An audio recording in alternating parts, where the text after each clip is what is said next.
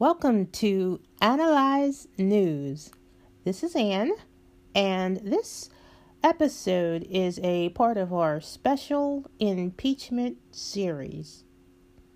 This episode is entitled What's Wrong with Asking a Foreign Government to Investigate the Bidens?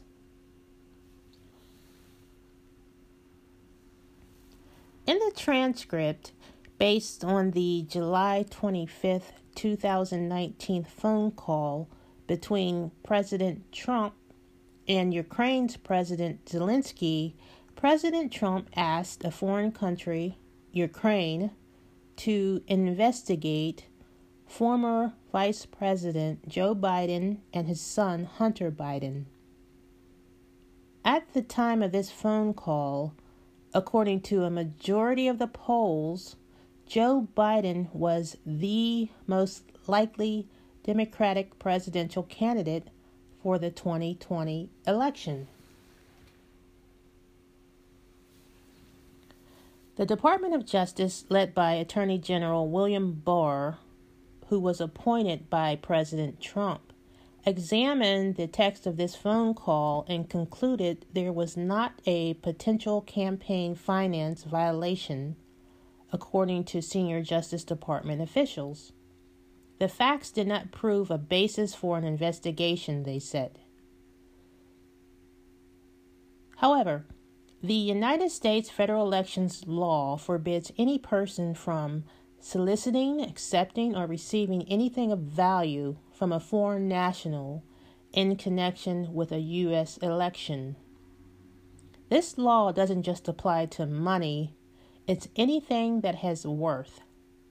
Keep in mind, campaigns pay a lot of money to investigate their opponents to get political dirt and information they can use to win elections.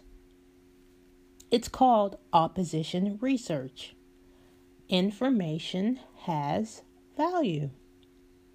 Investigations or political dirt that benefit a particular campaign counts as things of value under this law. Furthermore, the day after the transcript of the call was released, the chair of the Federal Election Commission, Ellen Weintraub, said, Even where the value of a good or service may be small or difficult to determine, such contributions are nevertheless forbidden. So, there you have it. You know about the phone call transcript, and you know about the federal election law regarding soliciting foreign contributions in U.S. elections. Now it's time for you to evaluate if the phone call violated the law or not. Please stay tuned for the next episode.